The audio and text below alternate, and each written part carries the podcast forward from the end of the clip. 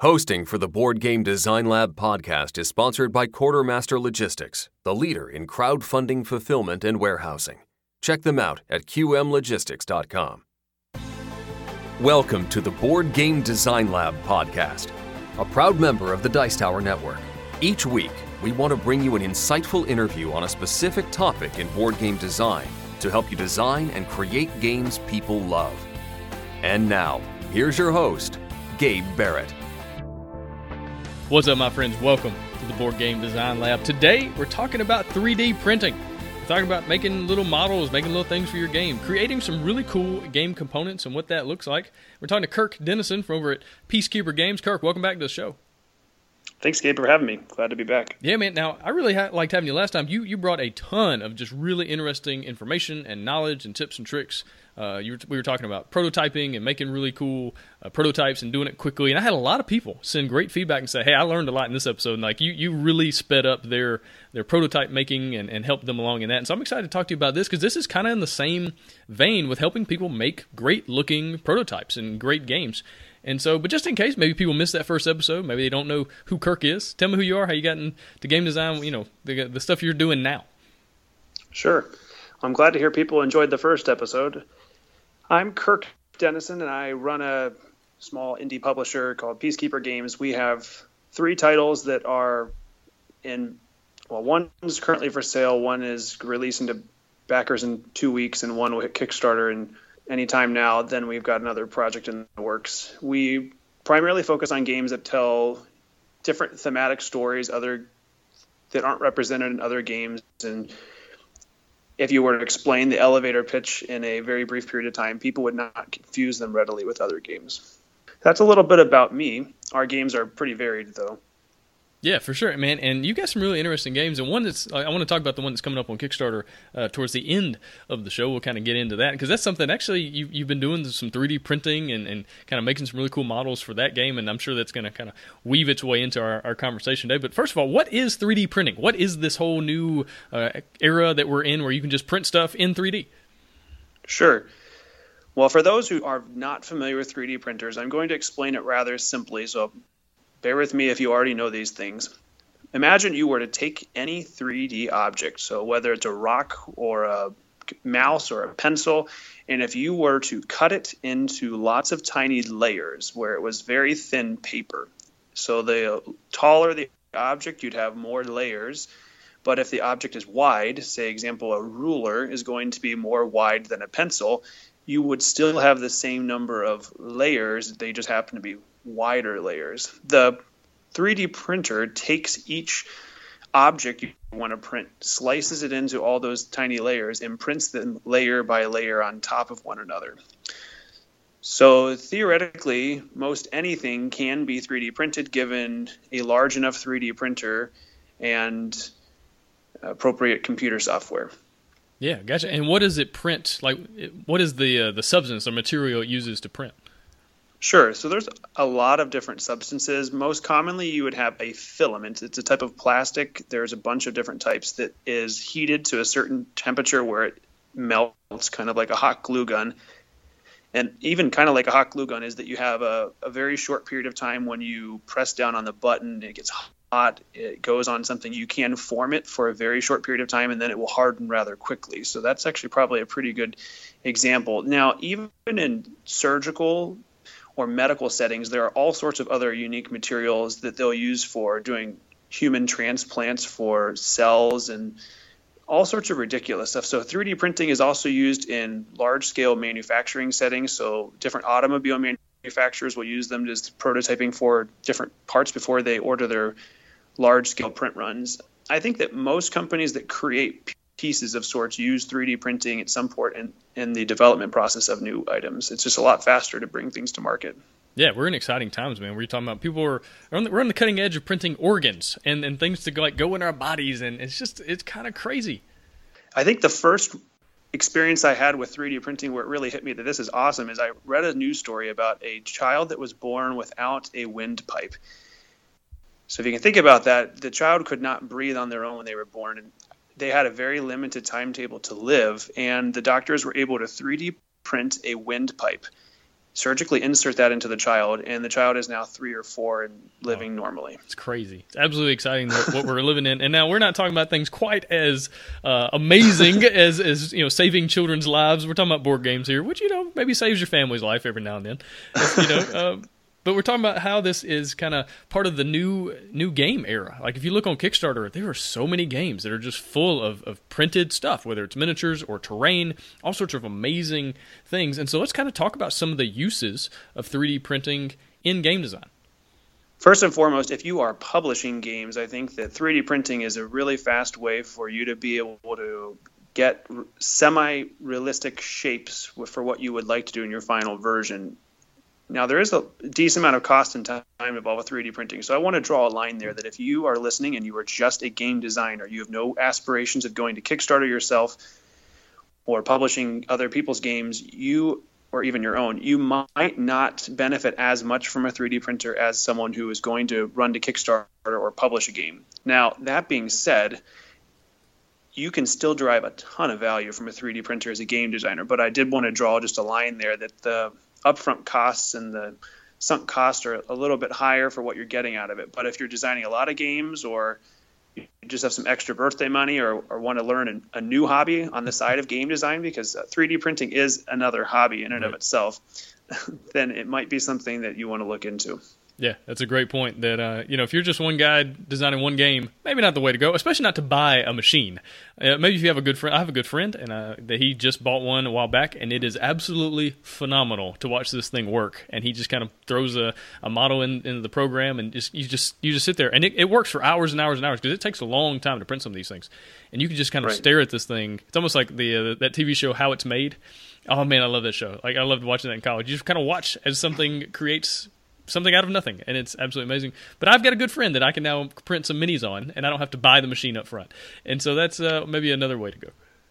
True, and that's a good point. And I've done this too. You can buy 3D prints of all whatever you'd like, even other people's models or models that you or a friend create online. And depends on what materials you want and how quickly you want it done, but the prices can be affordable or quite expensive. So even if you didn't buy a 3D printer, you, you, could look into 3D printing options online. It can get pricey depending on the, the size of the pieces and how many you're looking for, though.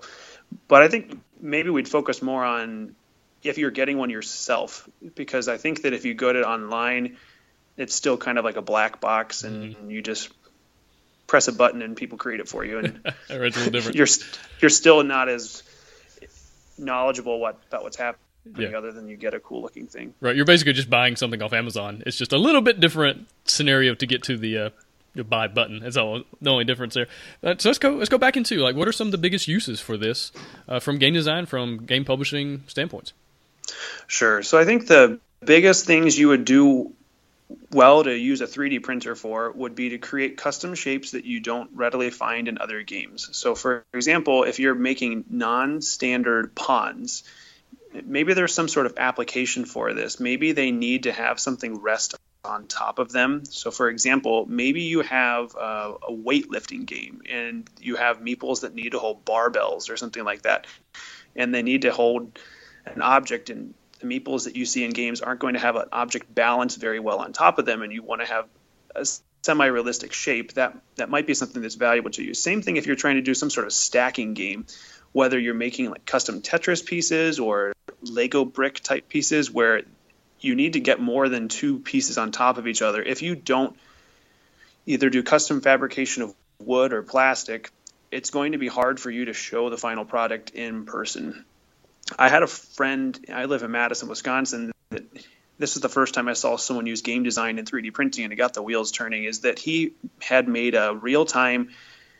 I think it's a castle building game, but if you can picture pieces that they were basically like a combination of Lego and Tetris pieces. Maybe it's more just Tetris pieces, but so if you've got like a little grid and you might have a, a piece that's a square and then one that might be, if you think of in Lego brick terms, you might have three bricks wide and one and two bricks tall, and so just like L-shaped pieces, or if you can just picture that, like in Tetris, you're trying to fit the pieces together. And he had 3D printed all these so that you could see a better representation of what he was doing, and I thought it really helped for his game. Now, I asked him a ton of questions and how much it cost, and that's what started this whole can of worms. I didn't think about it that much after that game, but that was in the back of my mind somewhere. That was the seed that uh, that turned into this tree, huh?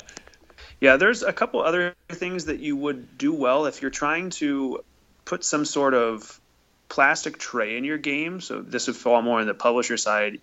A 3D printed version of a plastic tray would be a nice way to really see if your pieces will fit in the box the way you want them to. Now, you, you could do that through other ways, through more traditional molding methods where you're doing more of like a, I'm going to say the wrong words, but more of soft materials that you could kind of mold into place. But by all means, if you're just doing it for basic resources, you should just buy 10 by 10 millimeter cubes from Amazon and the learning resources. I think that's the company. I, I just buy those things every time they drop on sale. It's like 10 different colors. They're not very expensive. Yeah. Yeah, this is definitely more the like you need some custom components. Like if your game really hinges on custom components, like that that friend of yours, like that game is the components. It's not like oh you know you can kind of do this with cubes and figure it out. Like no, that that game is the custom components. Like that's a, a, something you might want to look into 3D printing for, or if you have a game that's really just all miniatures. Right, maybe you want to look into like what does it look like to, to kind of uh, use this this 3D printing age that we're in to, to do that. And that's something I know you've done recently. And weren't you handing out minis at a uh, convention here recently? I was. So we handed out about over 500 3D printed miniatures that were printed on our printer over the last five months at Origins. yeah, and how did that go over? Did people like really respond well to this, like the little? It's like a little soldier guy, isn't it? Yeah, it was a 28 millimeter mini, which is a fairly standard size in most games, and people were going nuts for these things. Uh, we probably had to turn away 500 to 1,000 people more than what we had giveaways for. Yeah, that's a good problem so, to have. yeah, got a lot of traffic from it. Yeah. Now, how long does it take to print just one of those? So to kind of recap what you're talking about, this was a 28 millimeter miniature. That means it's the maximum height of the figure to the base of it is 28 millimeters. The width of it can vary depending on the shape. So this was a soldier standing with a little shield and sword, and I can print four of them in a little over three hours, so about 45 minutes each. Yeah, gotcha. So if this is something you're going to do at scale, you really have to plan way ahead because that's going to take you a pretty long time to print 500. Yeah, we talked to another Kickstarter creator. I'll give a shout out to Tucker of Card Lords, and he has been a really great resource for me about 3D printing. And I've asked him a ton of questions. I knew next to nothing before I started getting into this 3D printing space, and he knows way much, way more than I do. And he was similarly in advance of one of his Kickstarters 3D printing a lot of pieces to make sure he had them done in time. So you, if you're going to do this just kind of recreationally, it doesn't matter when you start, but if you're doing it because you have a deadline, you're really going to want to buy these way in advance. Yeah, for sure. Now, as far as quality, what's the difference between you know one, uh, one like with your minis, like me printing one at home, one of your same soldier minis, versus me going through Panda or LongPack or you know whoever, and and doing minis through them? What's the difference in quality and, and that kind of thing? Sure. So the difference in quality would depend on the material you use. There's a few basic common materials in the 3D printing space. The most cost effective is they're known usually by three letter acronyms. This one is P is in Paul, L is in Larry, A is in what is A? Alpha, Alpha. I think. P- PLA is the cheapest, but it's also the most brittle, which means it's more susceptible maybe I'm saying it slightly wrong, but uh, maybe it's not the most brittle, but it is very brittle. It's more susceptible to breaking, and you'll see more of the layers. So if you think about building those sheets of paper on top of each other, at each corner, if you look on the side of it, you will be able to see it's basically like you glued a bunch of layers together. So if you make, if you're making something that people are going to be holding close to their face, it's going to be a lot more obvious. There are other type of materials that you can print on, and I believe – the way it, and I don't even know all the, the, technical terms. I just know how to print things in the materials that I have and do it rather quickly and uh, kind of the poor man's 3D printing solution. So uh, that's why I feel like I can speak to this is that I, I don't have all the answers, but I've done a lot of cool things in a short amount of time, and I would like to think you could too. But there are some other types of 3D printing that basically you put some sort of acetone on the outside of it, and it eats away the edges a little bit, so then it smooths off the outside almost like if you were to just dump some sort of acid on something and let it eat away at the edges a little bit. Then you can go into more of uh, you can even 3D print with different types of uh, resin, which are much higher quality. You'll see those for more of the f- larger miniatures people are trying to show off before they do mass production. And then you could even do more of metal 3D printing if you've got some sort of crazy high end 3D printers, which I've never messed with. So right, that's not what we're talking about today. so the quality difference can be pretty extreme, but if you look at it from arm's length away, you won't notice as big of a difference. It's more of when you put it in front of your face. Gotcha. It's almost like the uh, the ones you do at home might be a little more pixelated uh, than the ones you might get right. from a uh, you know big time manufacturer kind of thing.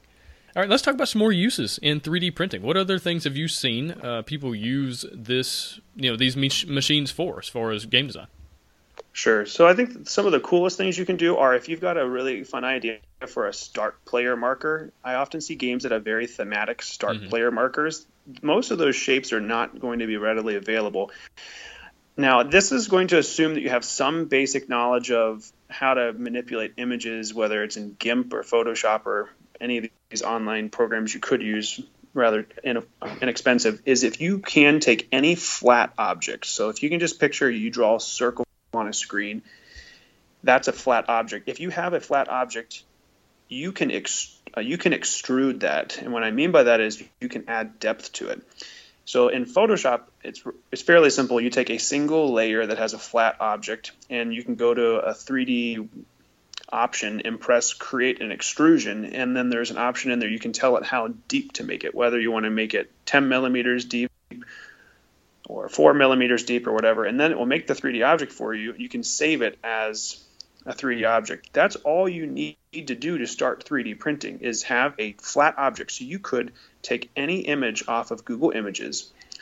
You can copy that into your image editing program, remove the background so that all you have is just the outline of your your shape that you want and then extrude it. And if you don't have Photoshop, I believe you can do this even online you just Google that, I've known other people that have done that. I'm not sure which programs they've used, but I've been told it's fairly straightforward. And then you can save that as a 3D object, and then you can load these into the software you use to print with a 3D printer. So in literally a matter of two or three minutes, you can take any flat object and have it ready to print on your 3D printer.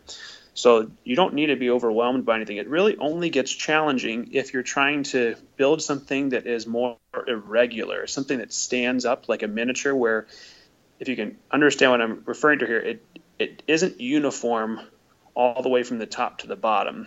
Like thing maybe it, it's like a if you build a boat, for example, that you wanted to not print on its side, you, can think about the boat extending further out as the almost like you're physically building a boat with board by board. It's going to be getting wider as you go out. Those are the type of objects that take a little bit more work, but if you're just doing a 2D extrusion, it's incredibly simple. So I've done this for a start player marker. I've seen other people do that for start player markers.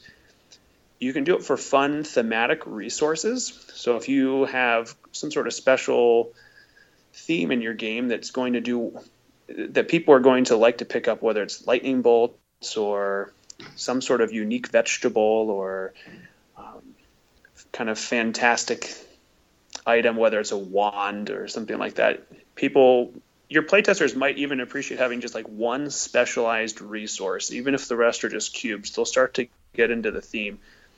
Like I'm thinking about a what's that game called? The it won Kennerspiel a couple years ago. The broom flying game. Broom, broom service. Broom service.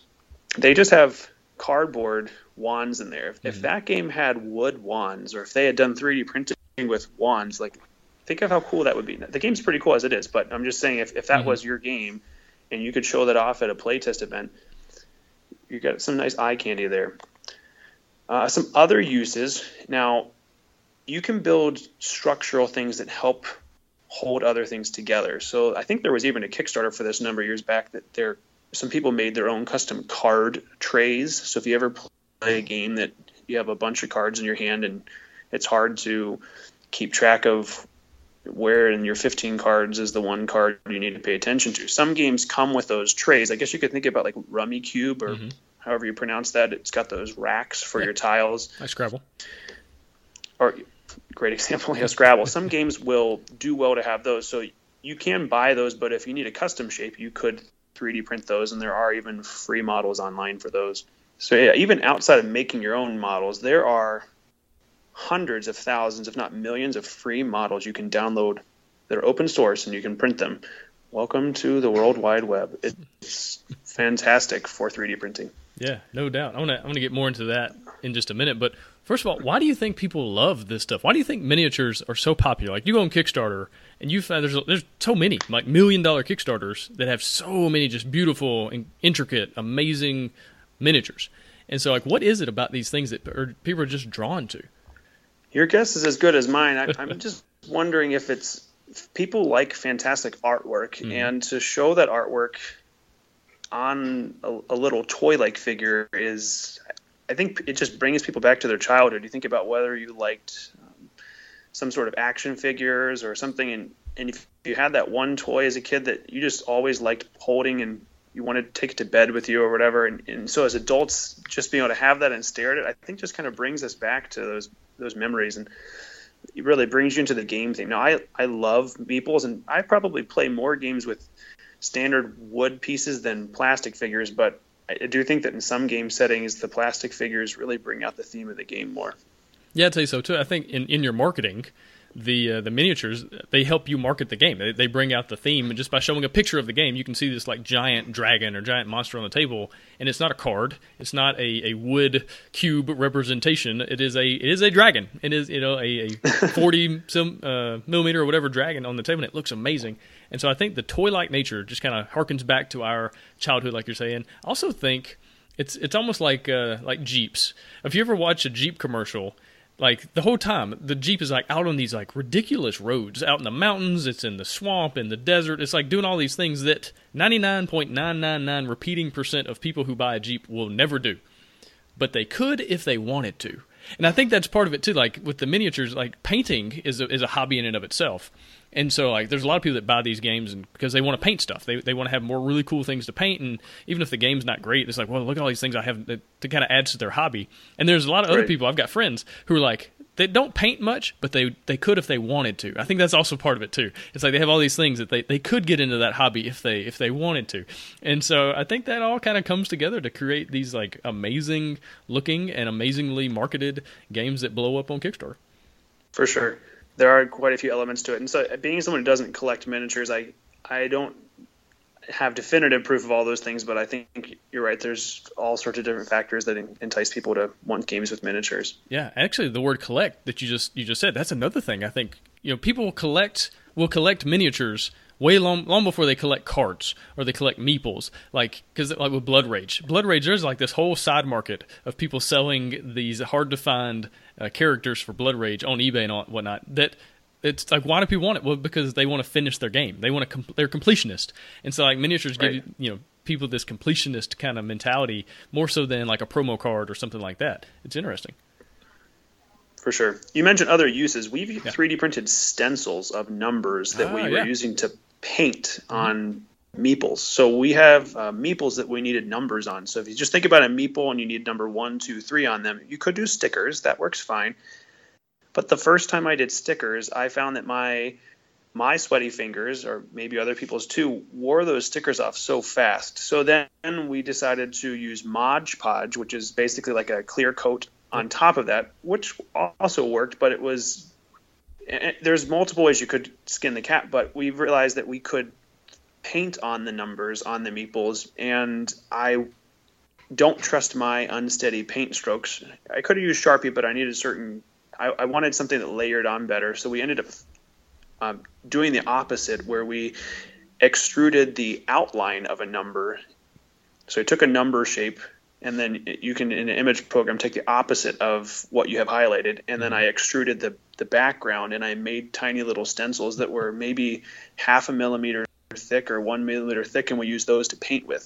So that was something we recently did, a really cool application. Um, you could do that if you're, I mean, I'm thinking of Tiny Epic Galaxies. They have like a, a little cultural symbol and a star symbol and just a few basic things that they have silk screened on their wood. So mm-hmm. if you wanted to buy your standard meeples from GameCrafter or uh, any other place and do your own silk screening, you could 3D print your own stencils of the shapes and then do your silk screening that way.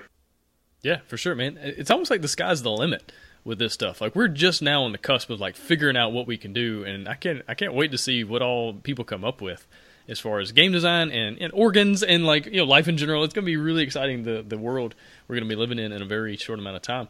But let's get into kind of some of the your recommendations, right? As far as like sure. specific printers and like cost, because that's that's a, I mean these things aren't cheap by any stretch. They're getting cheaper, which is good news, sure. but they're not cheap. So like, give me some recommendations on on like what you would tell people to buy if you were just wanting to get started and you are okay fixing things that break because 3D printers are like buying used cars, they will break.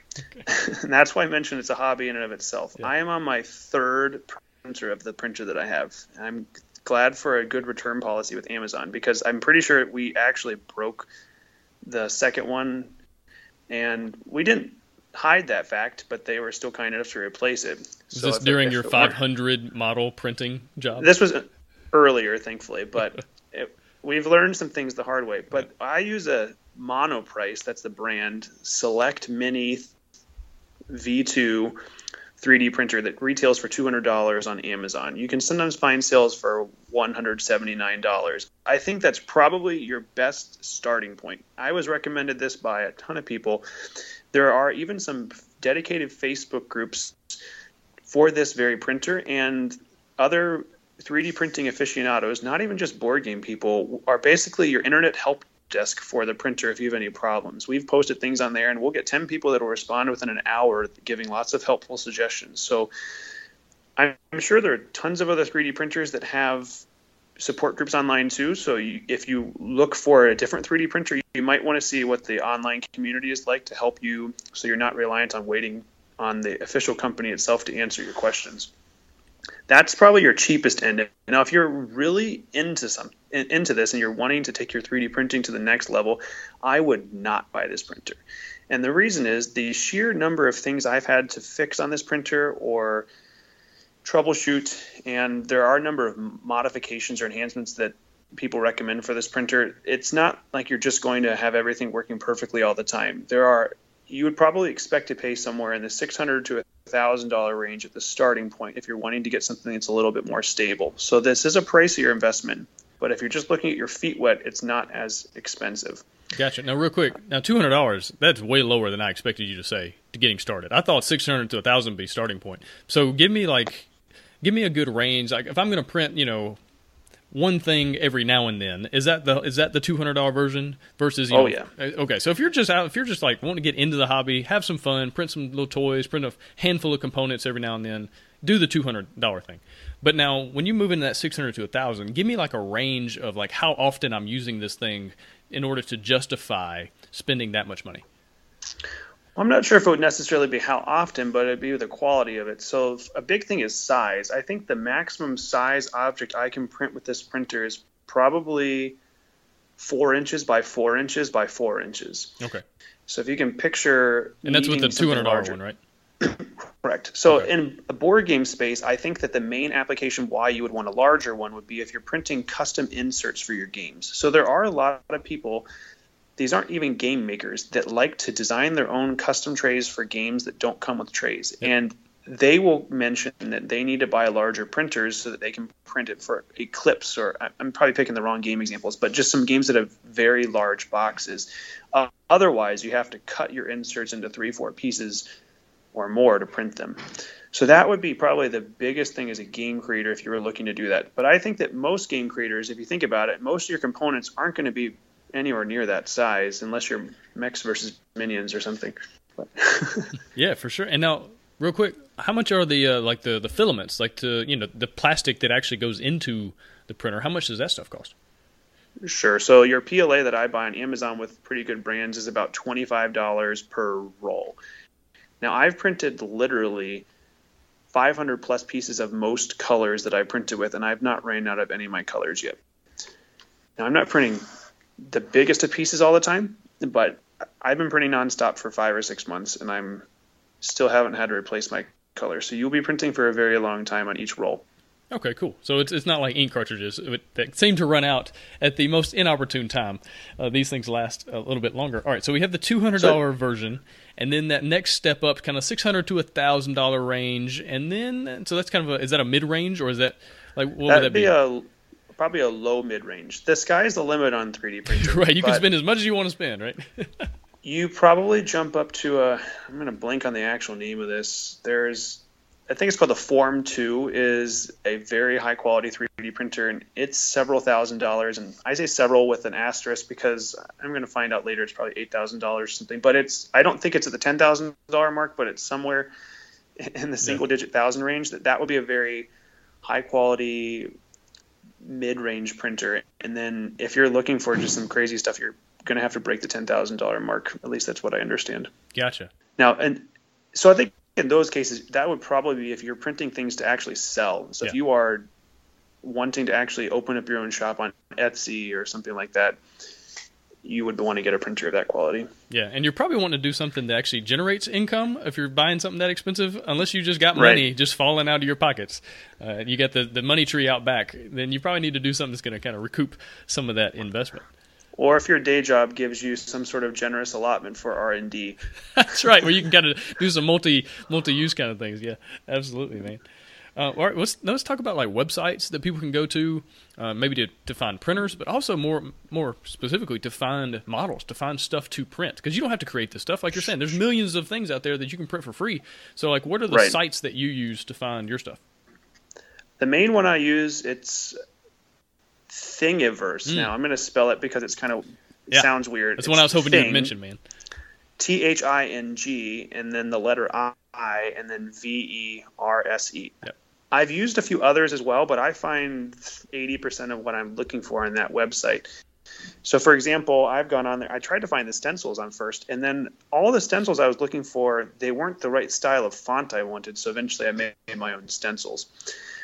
But there's all sorts of cool stuff on there. If you're trying to, outside of games, if you're trying to just make little toy figures for your kids, uh, you, you would find all sorts of fun things on there. Whether it's like Mario characters or all sorts of you know things that bring you back to your childhood. Yeah, literally millions of things.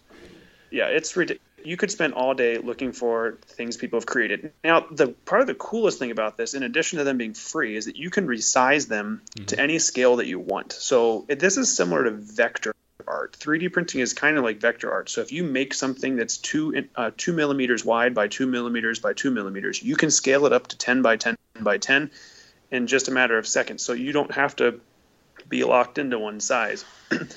uh, the printer you buy will have generally its own software that it, it comes with or it recommends that you use. Some can use multiple types of software. The printer I use recommends using a software created by a different company called Cura, C U R A, that's fairly intuitive to use.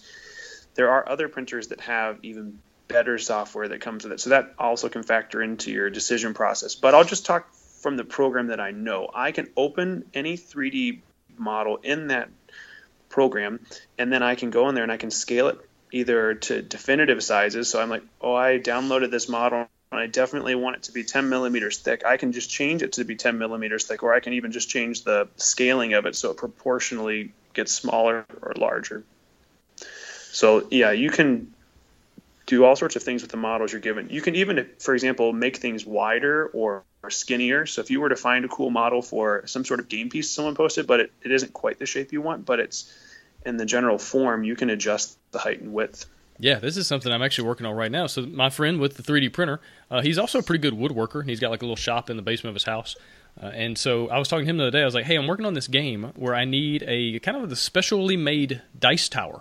Uh, it's not, you know, it's not just, it doesn't just roll dice. It does like something a little bit different, and it's, it's kind of a custom component. And I was like, hey, you think you could help me come up with something to make it out of wood? And he looked at me. He's like, why won't we just 3D print it? And I was like, uh, uh, yeah, why don't we just 3D print it? And so I went on Thingiverse and I found a dice tower that was kind of similar to the shape that I needed. And then right now he's working on just taking that model and then changing it in the ways that it needs to be changed and we're just going to 3D print the thing which is crazy that, that, that's that's just what you can do and so yeah I love that you can go in there and find stuff that's close to what you need and you can adjust it and change it and make it exactly what you need so it's really cool and I should say that I don't really know how to modify models in real 3D modeling programs like Blender or things like that. I'm probably going to even say the wrong things. Mesh Lab is another one, and all sorts of other programs where you can actually go in and change the contours mm-hmm. and the angles and things like that. I just kind of the utilitarian. I'm going to 3D print the things. I'm going to pay people if I need to pay them, and mm-hmm. then I'm going to do my own scrappy modification and just get the job done. Right. Like but, you said, it's a hobby in and of itself. Like this has become right. his hobby, and he's he's like loves figuring this stuff out. And so, yeah, that's another thing. If you don't want to like travel down that rabbit hole, because it's a very deep hole, um, just be aware of that. Uh, yeah, I would say that the first month you get a 3D printer, the amount of productivity printing your prints, you probably print four out of five things wrong. You'll right. print it trying to do something and it's not going to turn out right. There are times when the 3D printer just absolutely malfunctions and it, you'll come home if you go somewhere and it's 3D printing and it will have a ball of melted and then rehardened plastic underneath of itself and it's just moving around adding to this molten ball this has happened a couple times and you just wasted three hours of printing and yeah. there's nothing you can do about it mm-hmm.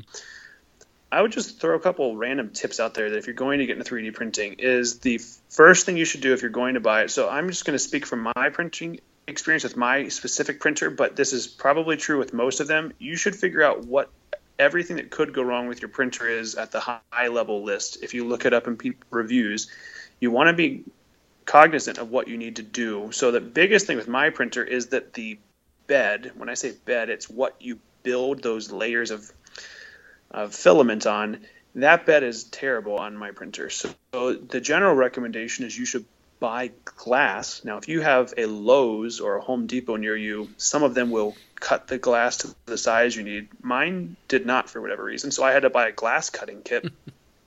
I actually cut myself. Like I literally cut myself when I was cutting glass and bled all over the place, uh, trying to cut my glass to fit the size of my bed and then I had to sand down the edges of the glass so that it would be smooth and I didn't continue to cut myself. Mm-hmm. And then I used um, binder clips to clip this on top of the old bed. So there's a bit of a little bit of a uh, adjustments you're going to need to make on the fly to your printer. But one thing about 3D printers is they can recreate themselves.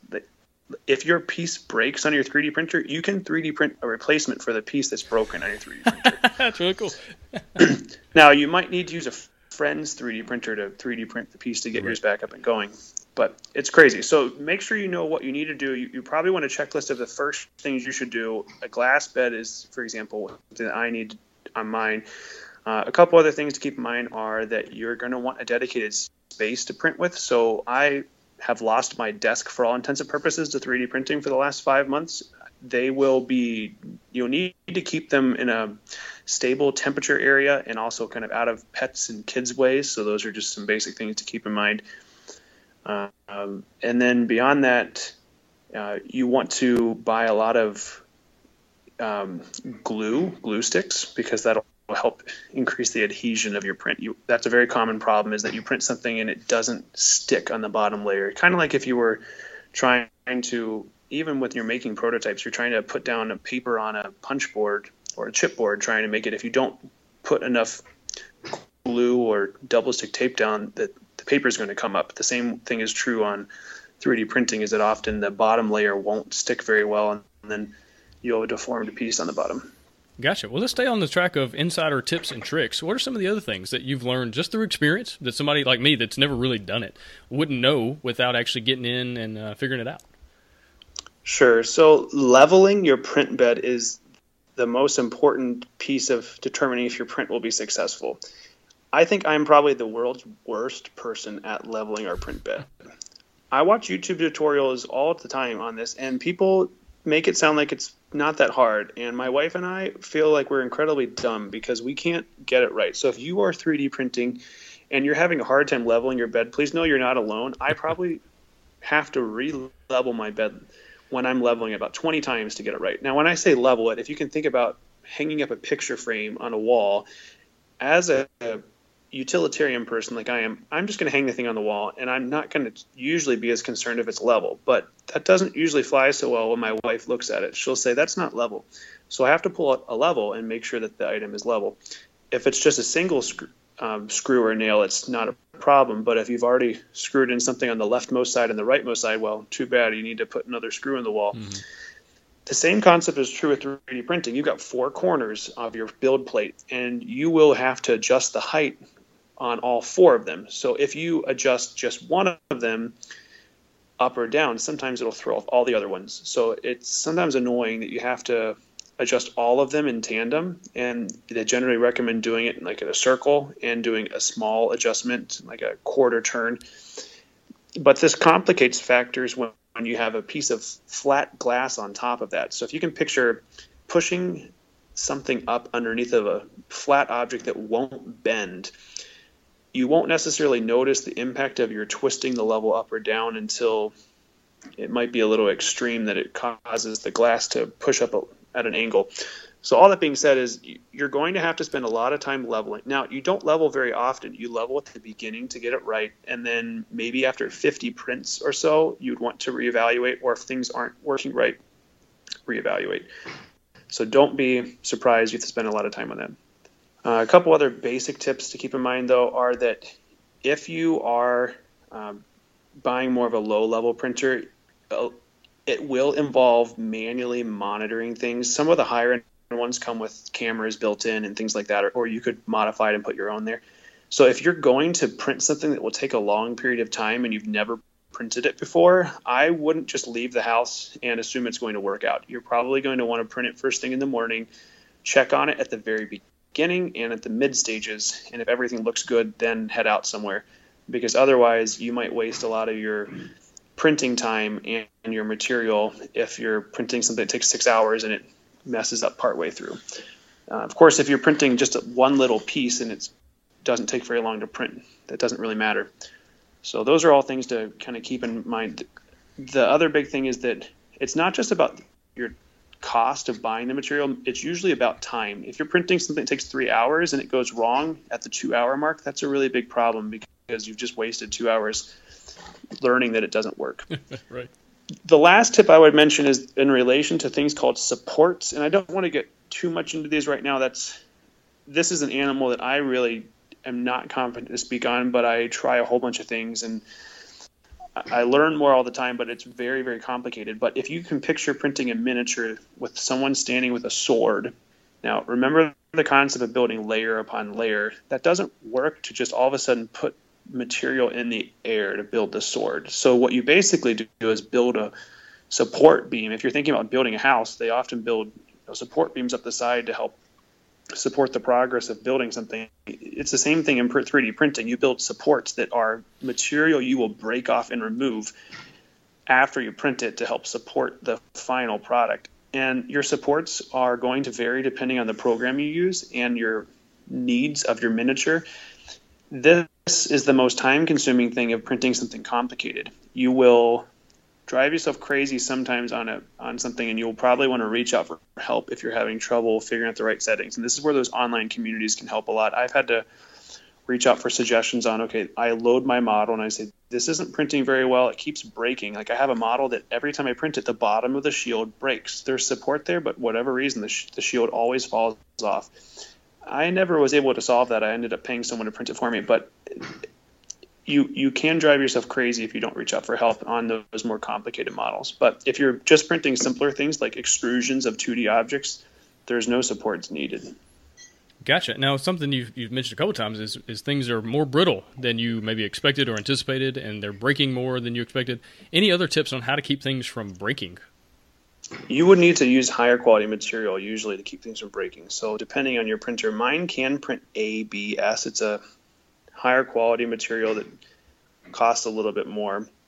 And there's uh, other higher end materials as well. That's probably your first and foremost way. The other thing you do is you need to make things thicker, which if you're getting something off Thingiverse or whatnot, you'd either have to modify it yourself or find someone who could do it. Now, finding a good 3D modeler is also probably helpful if you're a, a publisher.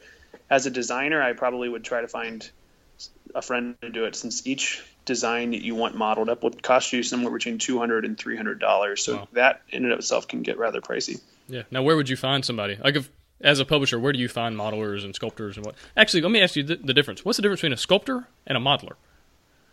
A good question. I i use the terms interchangeably. Maybe okay. they actually mean something different. So i you would go on something like uh, deviant art. That's not the best website for it. There's a I always forget the names of them. There's a few websites I go to look for artists, and you'll find sculptors or modelers on there as well. I think a simple way to find them is to find a board game that you like and look up the board game credits and see who did it. Now, these people often cost a lot, but sometimes they're still available.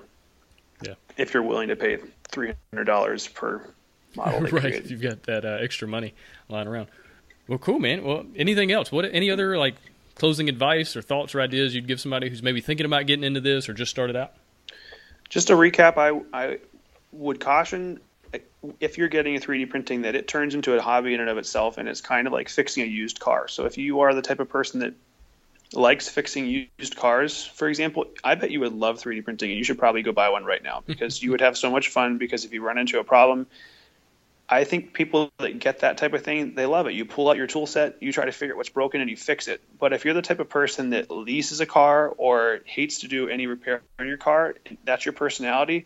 You might get really frustrated with 3D printer. And I say that because I'm in the in between camp. I know just enough to fix my car that I don't have to pay someone to do everything, like I do my oil changes and uh, some other basic things, but I don't know how to fix most things. I could change my brakes, for example, but I'm usually paying someone to do that. So I'm in the in between camp where I can tolerate it enough to want to do it, but I know that some people would get frustrated out of their minds. So just know yourself personally and maybe save yourself the trouble if you're the type that wouldn't want to mess with a car.